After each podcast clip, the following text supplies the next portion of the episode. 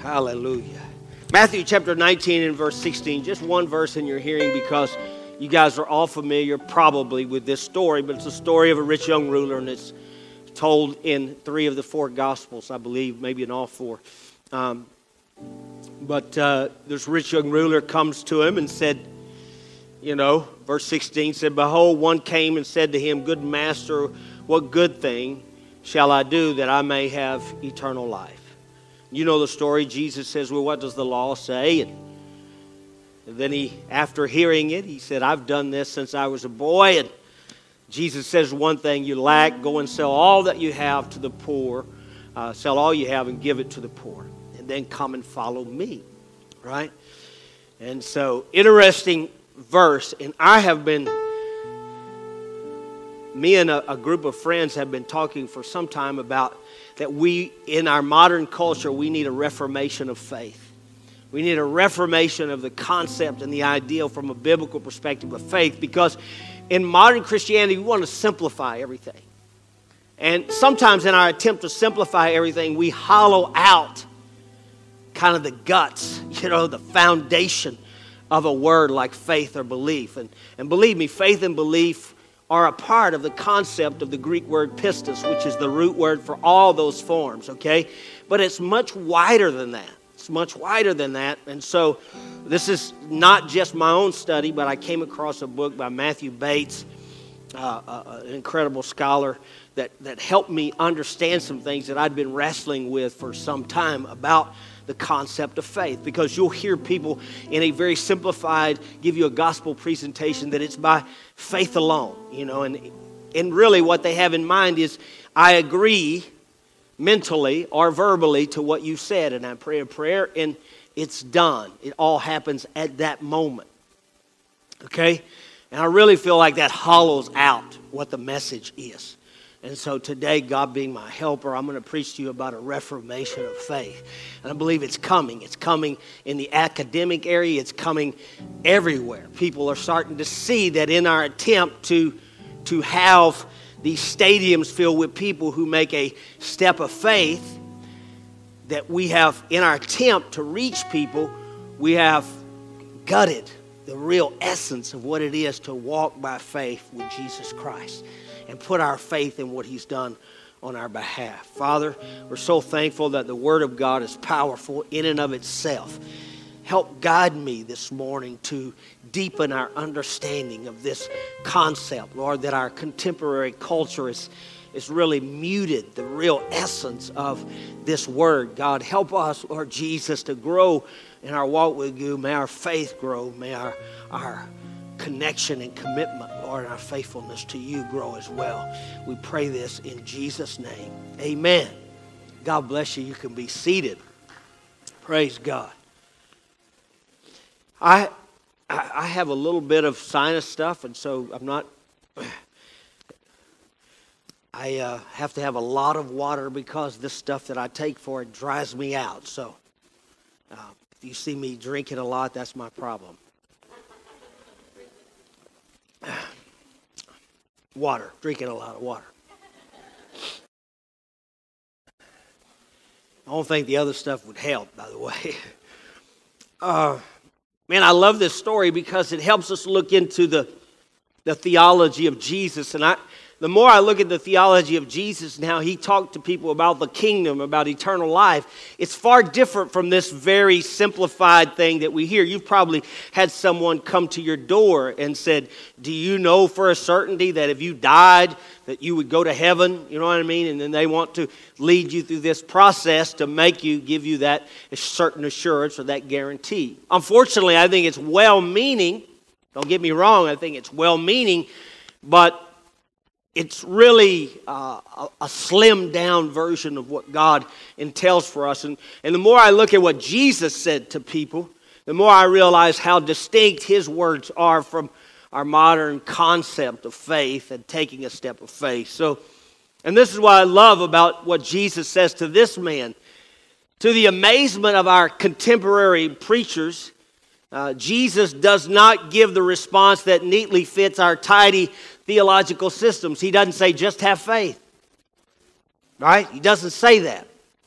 He, uh, Jesus refers him to the law, you know, and that we know, and we're not saved by works of the law, but he refers him to the law, right? He says nothing about faith in him or his identity or his kingdom or his plan. And when the ruler confirms he's kept all of this since his youth, Jesus clarifies that he lacks one thing it is not faith, but rather another work beyond the Ten Commandments.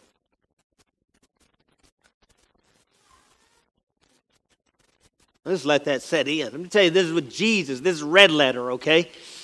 So, the Word made flesh, the Torah made flesh. He refers him to this. And and that a lot of people want to juggle with this and they want to do back bends to try to, you know, make Jesus like them. But I want to be like Jesus. I want my theology to be like his, right? I want my theology to reflect what he reflects. And some would think that Paul and Jesus would be at odds. Well, then Paul's wrong, not Jesus, right? I don't believe Paul's wrong if you understand what he's actually saying, and we'll get to him. But when Jesus explicitly describes how to attain eternal life, he emphasizes not faith alone, but rather the absolute necessity of right action. For example, in Matthew 7 13 through 14, he says, uh, We must enter the narrow gate. We must do something, not the wide gate, many that go in there at, right?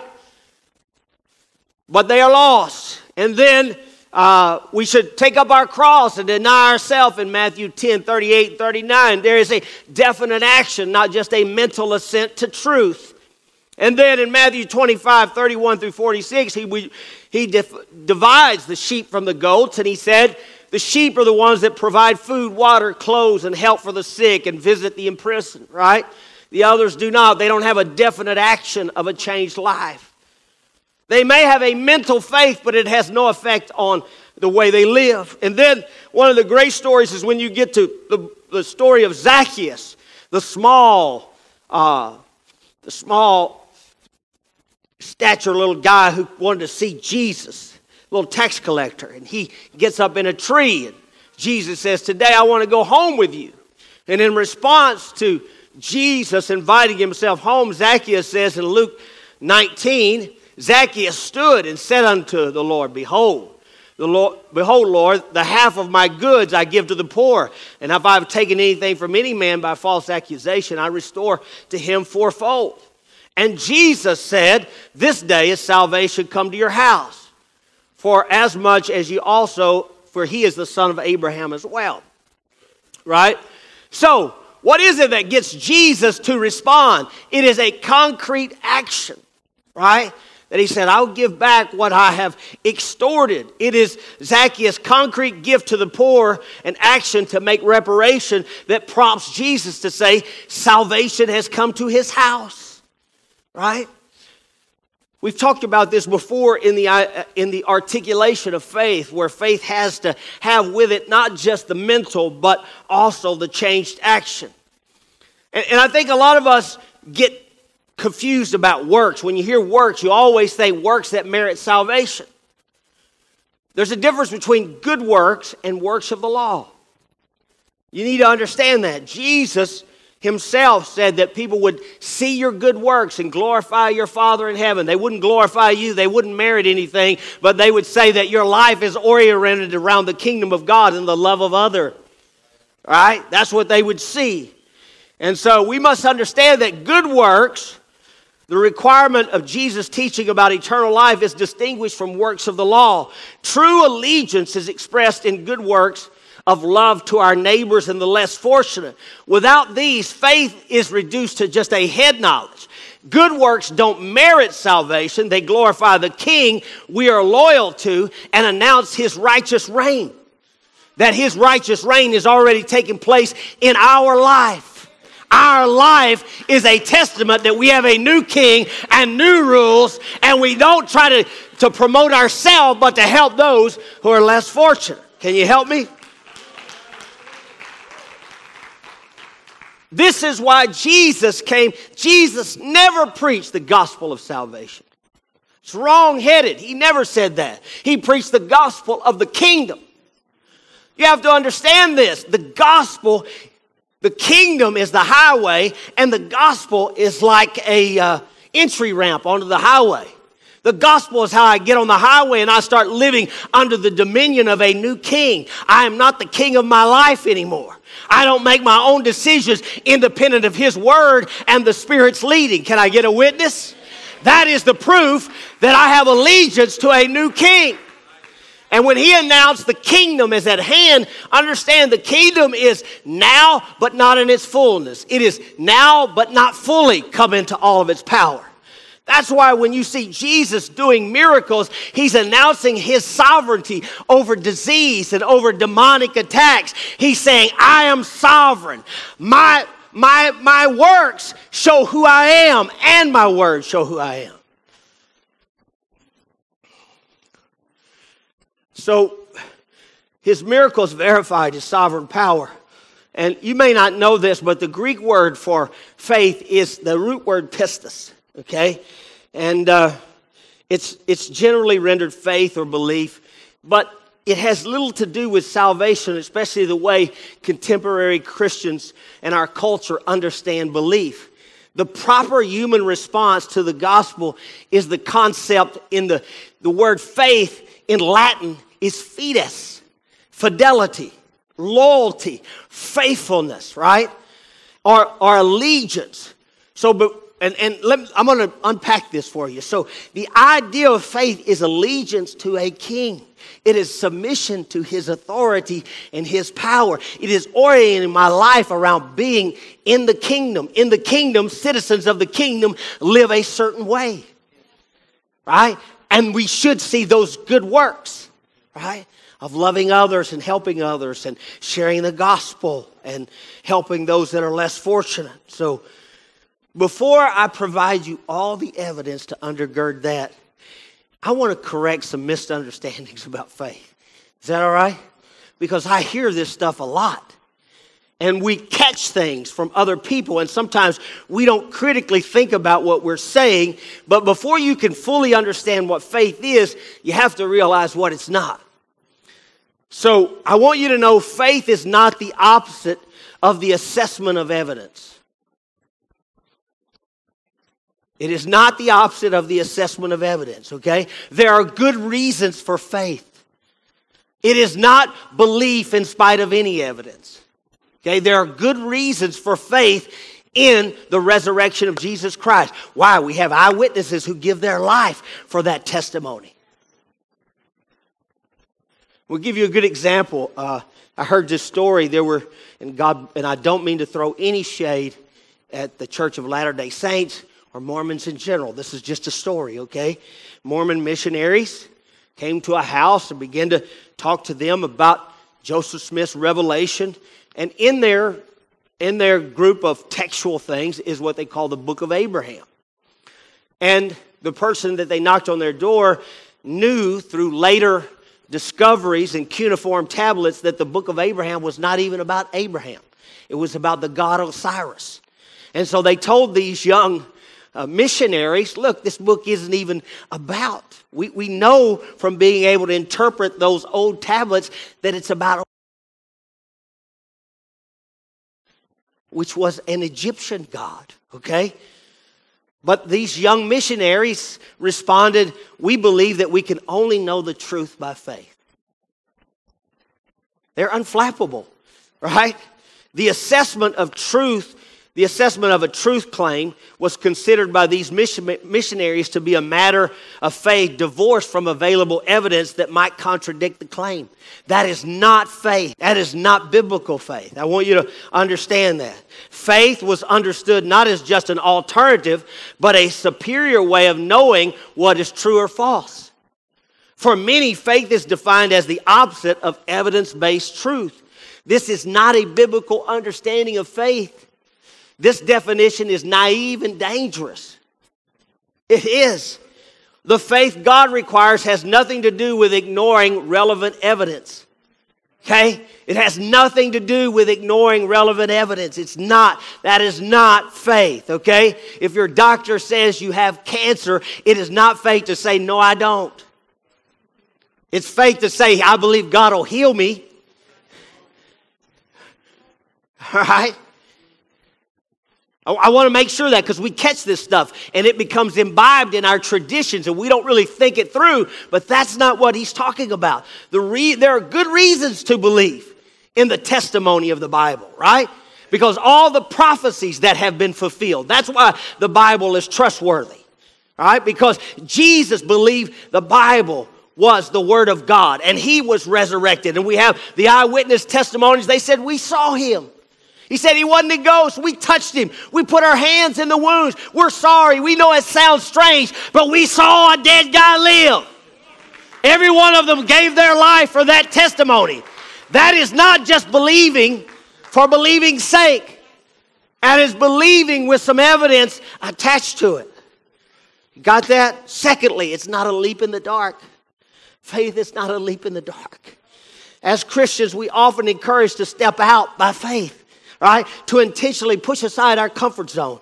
To be a true Christian, we must plunge into the darkness knowing God will catch us. For example, right? Noah was saved when he acted on things not yet seen. He didn't know what rain was. Responding to the command of God to build an ark, even in the absence of tangible evidence of any danger or impending doom. The leap in the dark ideal is half truth, right? Yes, he did do some things not knowing what would happen, but he didn't launch out into the void. He responded to God's specific command on how to build it. You with me?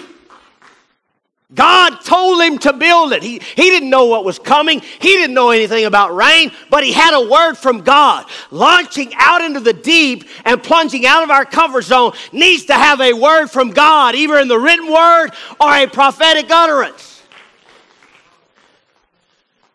You with me? See, true faith is reasonable action oriented, grounded in the conviction that God's invisible underlying realities are more certain than what we can see. It's based on what the Word of God says, it's based on things that can be confirmed in the Word of God. A lot of people will do you see this happen in, in America. We'll, we'll do these big stadiums full of people and get people to raise their hands and come to faith and all this stuff you don't really realize what was happening in the early church. And we pattern that after the early church because 3,000, 5,000. Do you realize that most of those people were already God fearing, Torah observant Jews who all they needed to know was that Jesus was the Messiah? This was not pagan unbelievers that were the first converts. That's why I believe in my heart of hearts that there is a revival coming to the Orthodox Jewish and Hasidic Jewish because they're already following everything they know. They just need some more light about who Jesus is. And I believe through the Old Testament and through Isaiah 53, you can prove that Jesus was Messiah ben Joseph, right? You can do it. See, we don't leap out in the dark on a whim to simply prove we have faith. But our faithful God may call us to act on the invisible realities of the kingdom. That's why when the gift of prophecy or the gift of word of knowledge are being exercised in a church, what does he say? He says, one, one give the message in tongues, another interprets. What's everybody else? Everybody else judges. Judges by what? The word of God. Is it for edification? Is it for the building up of the church, right? Or is it to humiliate someone, some secret thing? Come on, that's not the that's not the exercise of the gifts. And we can say that. Because we have the Word of God to help us in those areas where the Spirit is moving in the charismatic gifts and make sure that it's done right and properly. Finally, this is the one that gets me more than anything. I gotta take this off. This one gets me. This one gets me. It is not, it's all good attitude.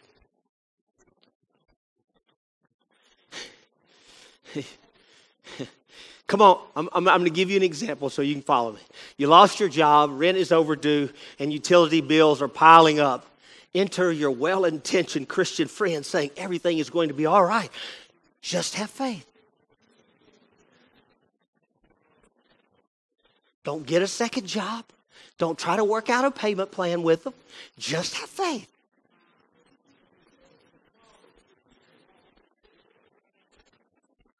Does this sound familiar? Right?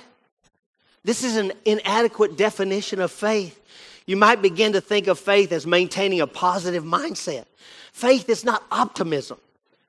This optimism is delusional, and when everything does not work out, you might attribute that to a lack of faith. Right? They say, have faith. Well, it, it never got paid, and they kept coming, and, and now I owe more, and now I got penalty and interest. I guess I didn't have enough faith. Why is it not faith? Because there's no concrete object in view. If you've got a word from God, if you've got a promise from God, then that's something that you put your faith in. You don't just have faith for faith's sake, right? With me? That's important that you grab that. It is faith for faith's sake. Genuine faith is not conjured optimism. Let's say, let's say, give me give you an example. Let's say you have a glitchy computer. Mine is glitching out now. It won't keep a charge. But let's say you have a glitchy computer and you know it's unreliable.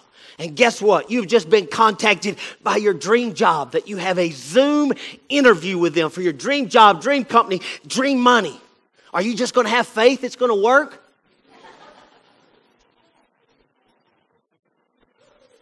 I wouldn't. I would make an alternate setup. I would either get it fixed before then or I'd use somebody else's that is not unreliable.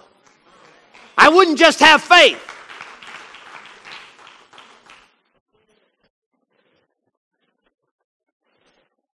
See, true faith cannot be spontaneously generated on the basis of wishful thinking.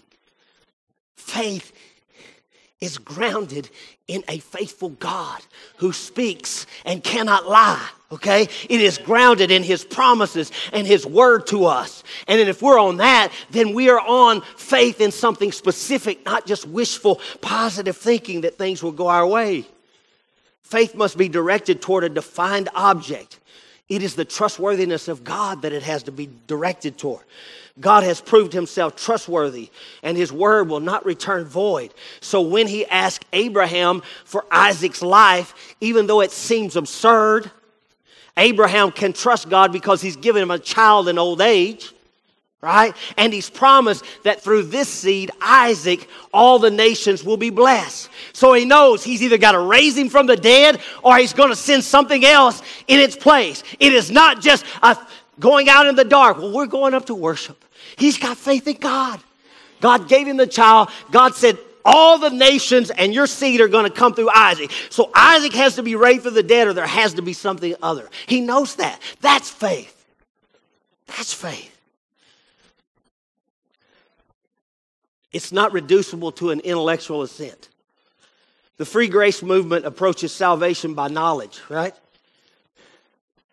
Like, and this is one of the craziest things I've ever seen. Uh, Donald Bloesch said this, and if you don't know who Donald Bloesch is, I can, I can show you some of his books. But he said that misplaced dogmatism is the belief that correct doctrine uh, is necessary before salvation. You think that the disciples knew who Jesus was? Only one of them, by the Holy Spirit, answered right. The rest of them said, some say Elias, some say Ezekiel, some say Jeremiah. We don't know. You think they had correct doctrine? Right? Why did all of them run to the cross? They didn't think he was going to be resurrected. They didn't have any faith in that. They didn't have any correct doctrine. They assert that all God requires for eternal salvation is to hold a minimalistic belief that Jesus died for my sins. The weight of emphasis is on our personal intellectual assent. Nothing else is required for your salvation. Now, what's interesting is these same people in this movement does not want to claim that the demons in James 2:19 who believe in one God and tremble are saved. But they want to tell you you are.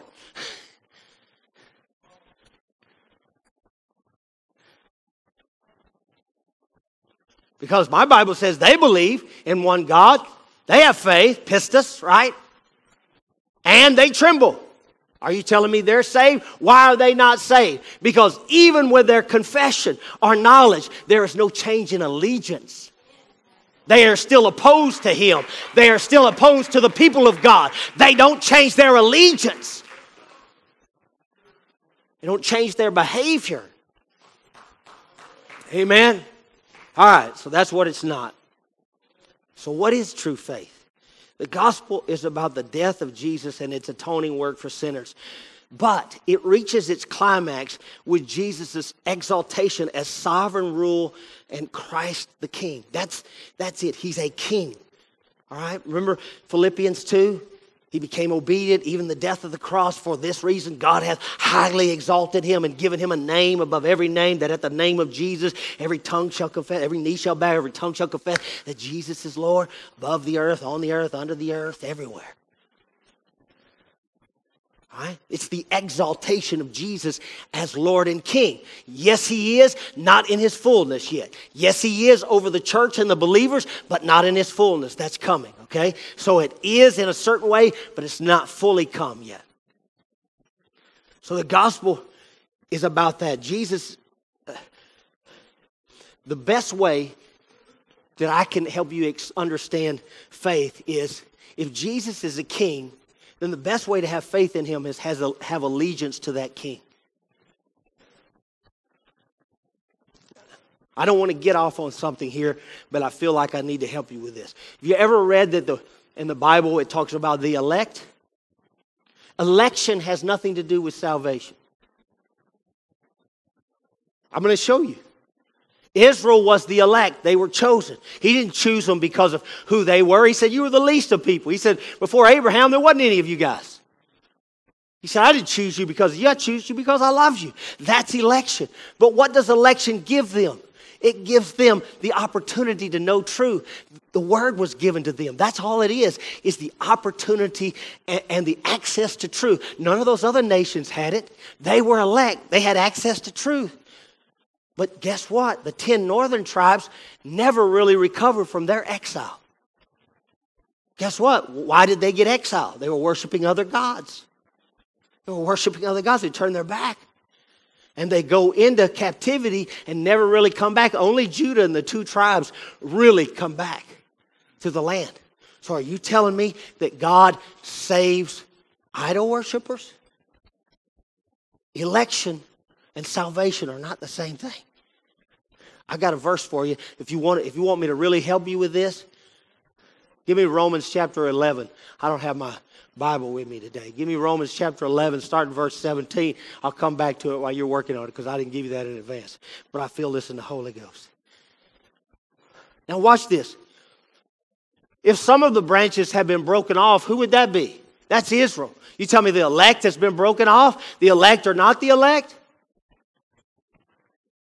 Though a wild olive shoot, you have been grafted in among the others and now sharing the nourishing sap from the root. Talking about Gentiles. Gentiles, because they've been broken off, you've been grafted in. Go ahead.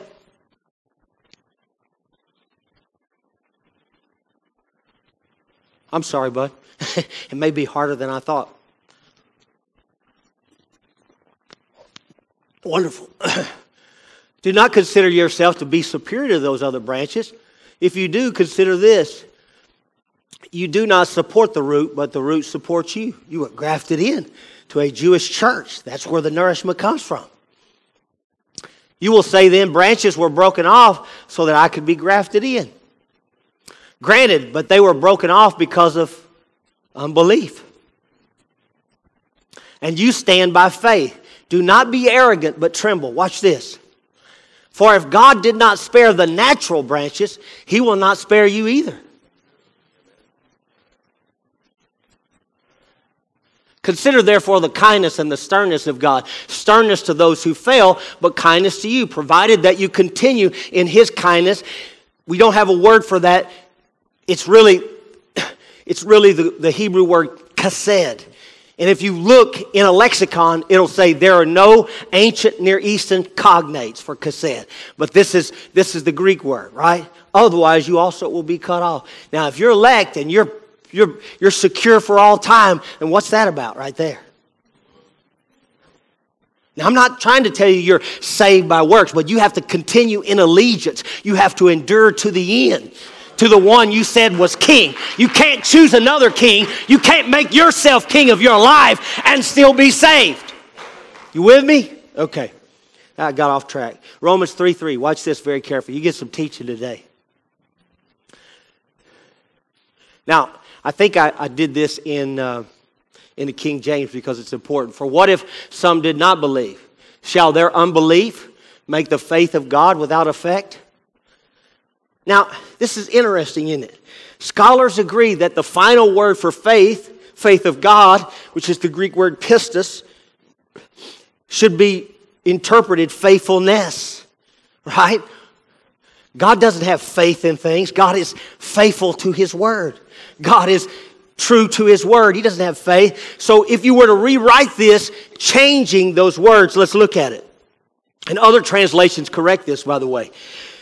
So if we were consistent, Roman, Romans 3 3 would read, For if some were not faithful, shall their unfaithfulness make the faithfulness of God without effect. Now we have, now it's right.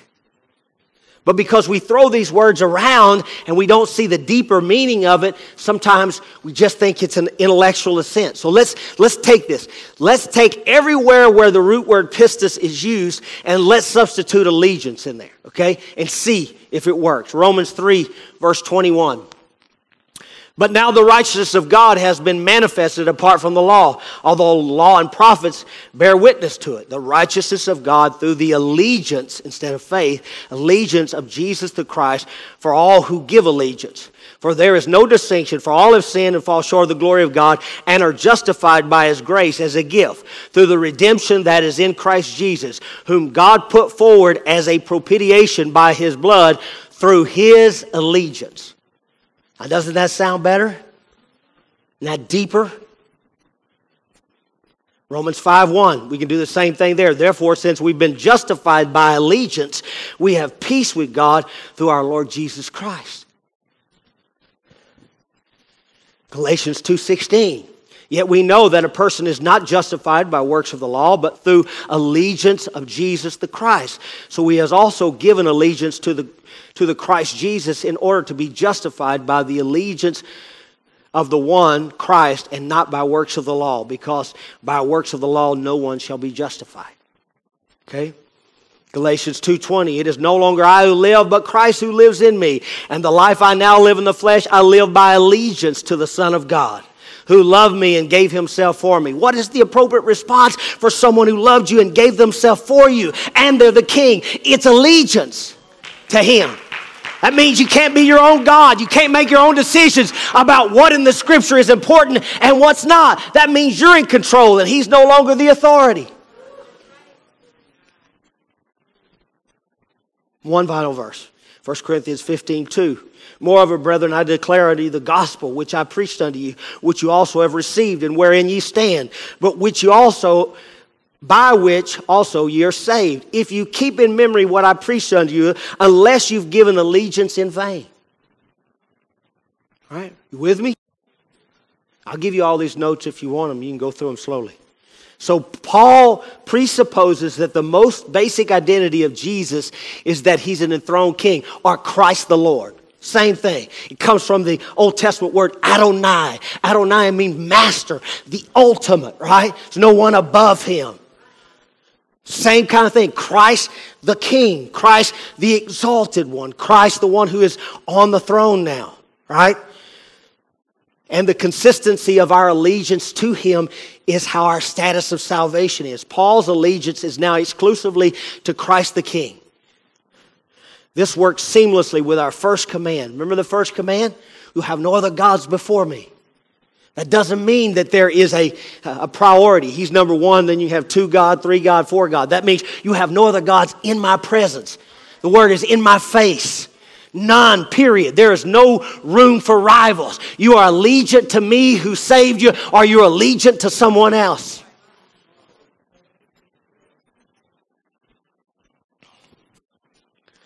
Romans 1 5, by whom we have received grace and apostleship for obedience to the faith among all the nations for his name. This gives, this gives people in the reformed culture, it gives them problem. What is this obedience to the faith?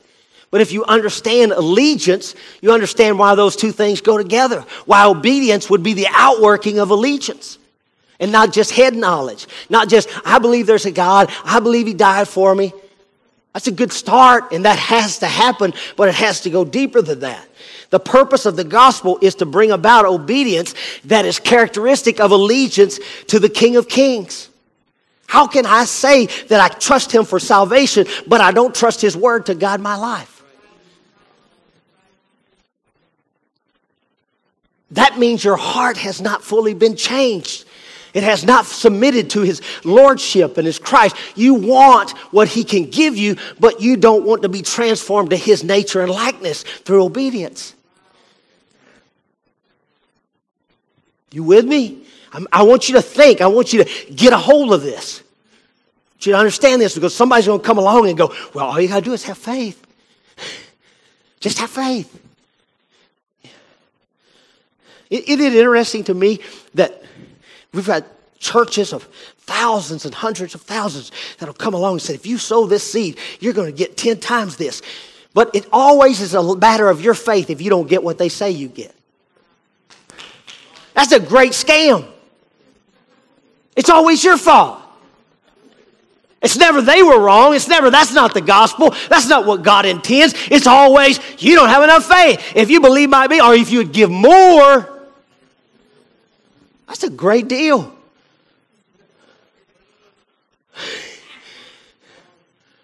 I, I have faith in God that God wants me to prosper, that God wants me to be blessed, that He wants to prosper the work of my hands. I don't have faith in what somebody else says if it's not in the Word of God.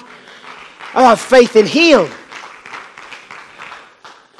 What's interesting about this is all this it goes against what Paul told Timothy. He said, They that would be rich, those that want it, those that look for it, pierce themselves through with snares.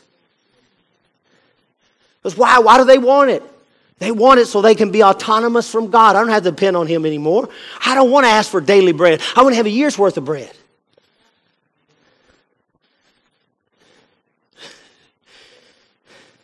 That's us, right?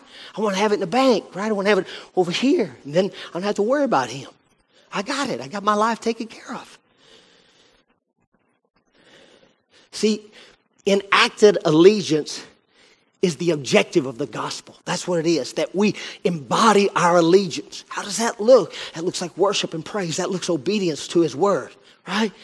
It looks like help to the less fortunate. That's what it looks like.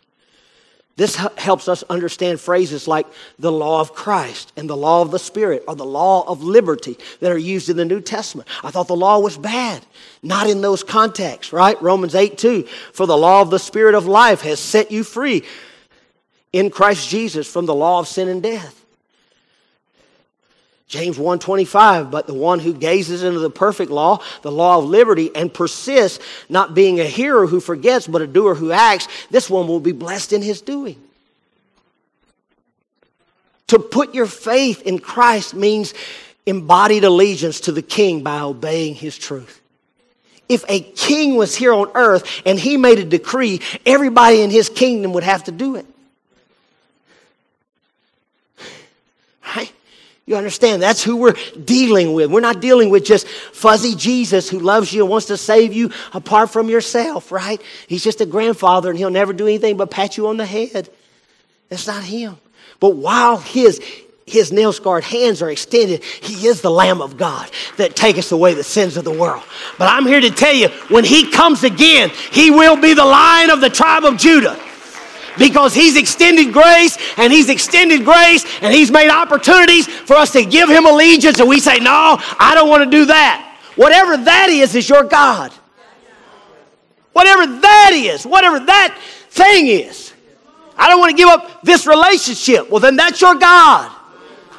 In order to, to give him the worship and the honor he deserves, he has to have our full allegiance. He has to have our full allegiance. I hear people say this all the time. I, I could do that, but I just, I, just can't believe in a God who sends people to hell. I've, I've heard this stuff. You, you know what's behind that phrase? You know what's really behind that? That I'm more merciful than God Himself. Who have you died to save?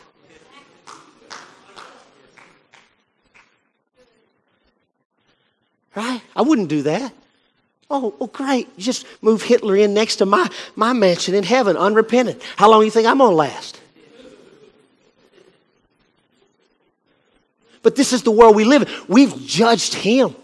We've judged the Prince of Peace and the one who gave his life and shed his blood. We've judged him. He's not worth the effort every week. He's not worth faithfulness. He's not worth thinking about. There are other things, temporal things, that are more important than him. We've judged him. We're just like the people in Matthew. Pilate washes his hands and he says, I'm free from his blood. What did they say? You remember? His blood be upon us and our children. In other words, we are so sure that he is not the Messiah that the responsibility for his death be upon us. That's what we're saying when we reject the gospel.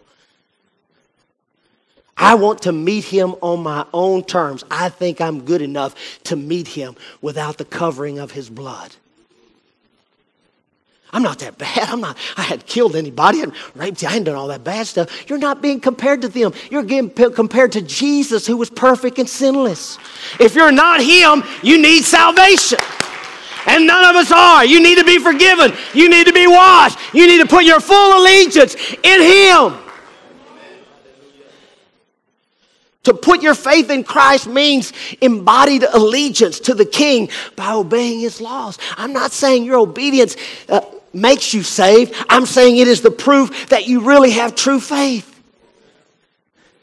You can't come down and say a prayer and leave, right? Never come back to a church and go, I said the prayer when I was 12. The guy said I was good. But that's what happens.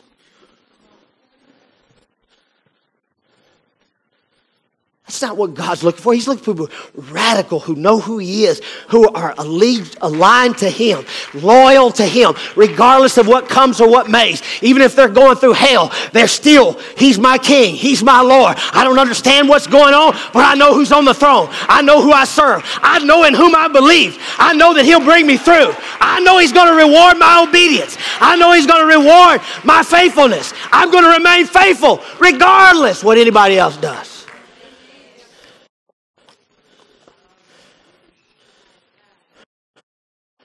Understand, embodied allegiance is not an attempt to establish self righteousness, but a posture of servant minded loyalty based on what you've already done for me when I was a sinner and loved me while I was a sinner.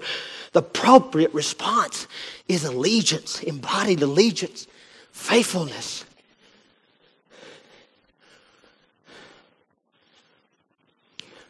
There are things right now in our culture that are testing our allegiance. Oh, you haven't changed your mind in here, but it is testing your allegiance. It is testing your allegiance. And you need to be aware of that. What you are saying, when, when you make decisions, you are saying, you know what?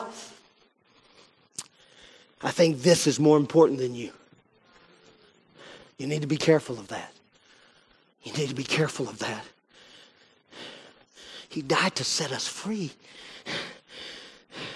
He died to save us from our sins, not to them. You know, because people, people, people will say, well, I believed and, and now my, my, my obedience and my behavior doesn't matter. No, your obedience doesn't cause you to be saved. It is the proof that your heart has actually been changed, that you have a new king and a new Lord. Amen. It is the proof. And if we're truly grateful for what God has done for us, amen, nobody will be able to set us down when his presence is in there. And nobody will be able to quiet us. Nobody will be able to stamp out our praise because I want everybody to know who my king is. He's the king who came in flesh and died for me and shed his blood. And he's reaching to everybody who will come and put their allegiance in him. Stand with me.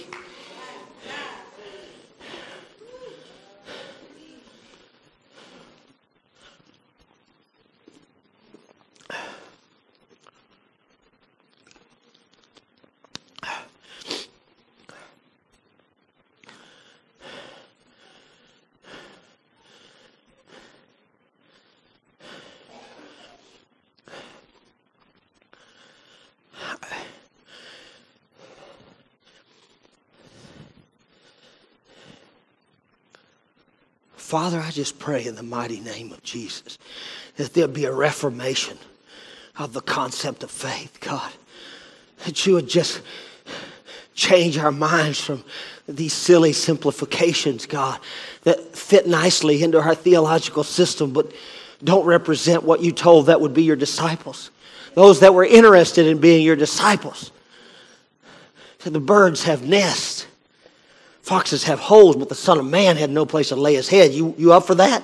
That's what he was saying. If you have expectations about what the kingdom will bring, you will be disappointed. Go away. One said, "Let me go bury my let me go bury my father." He said, "Let the dead bury the dead." You need to make a decision. If this is valuable, if you know who I am, if you know what you're coming into, this will be far more important than family.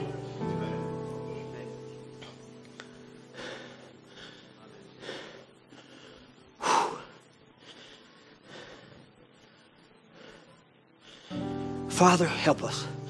Help me, God, to live out my allegiance, Lord Jesus. I can't give my passion and my time to trivial things, Lord God. I can't give my passion and my allegiance to another God who can't save me, who can't change me, who can't transform me, who has not been as merciful as you have been to me and all and long suffering and patient. God, you've been patient with your church, Lord. And you've been patient with it, God. But I feel in the Spirit, Lord, that you're about to reform some things in your church. You're about to reform some things in your body, not just here locally, but in the greater body. That we are founded on the Word of God, founded on the truth of the Word of God, line upon line, precept upon precept, not upon some cliche.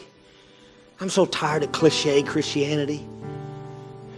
What cliche Christianity does is it takes something that's true but not fully true. And then it purports it. This is how simple it is. This is how easy it is. It's not about rules, it's about relationships. Show me a relationship that don't have boundaries. Not well, they're not expectation of boundaries, they're expectations. Right? Otherwise, you got an open marriage. Tell me how that works out. God doesn't, He wants a covenant relationship with people who are allegiant to Him, who say, God, you're more important than anything else in my life my job, anything in my life, my security, anything. You are more important than all that.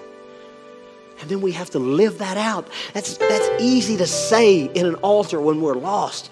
It's a different thing to live that out. Don't settle down somewhere safe. Keep believing God to do mighty things in your life and around you.